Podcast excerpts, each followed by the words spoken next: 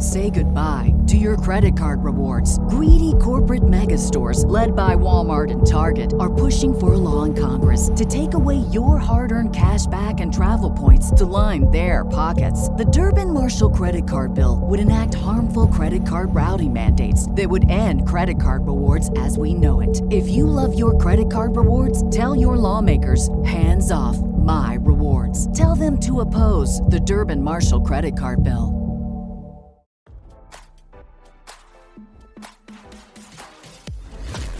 Why scroll your feed when you can get the latest celeb news with your eyes closed? Here's fresh intelligence first to start your day. Good Morning America co-stars Amy Robach and TJ Holmes are ready to go to war with ABC as mediation between the parties is expected to continue into next week, RadarOnline.com has learned. As RadarOnline.com previously reported, Robach, 49, and Holmes, 45, entered into mediation with ABC executives on Thursday to discuss their futures with GMA and the network. The initial mediation meeting took place nearly two months after the couple's six-month-long affair was first exposed on November 30th and weeks after the pair were temporarily removed from their roles on Good Morning America on December 5th. According to network insiders who spoke to Page 6 on Thursday, mediation between Robach, Holmes and ABC is now expected to continue into the weekend and even possibly into next week. There could be a couple of days of back and forth, one ABC source told the outlet. The source also revealed ABC is concerned about potential leaks from the ongoing mediation sessions, and the network has even launched an internal investigation to discover who from the network is spilling information about Robach, Holmes, and the network's ongoing probe into the couple's affair.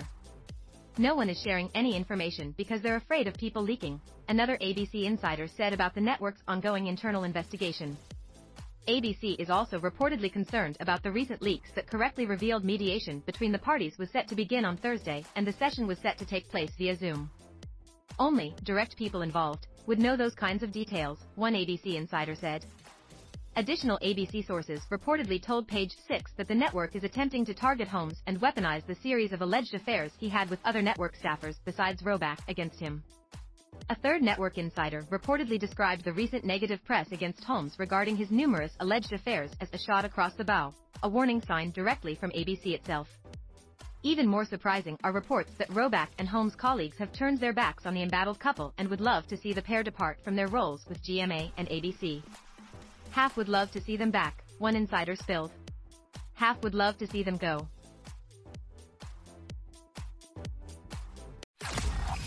Now, don't you feel smarter? For more fresh intelligence, visit radaronline.com and hit subscribe.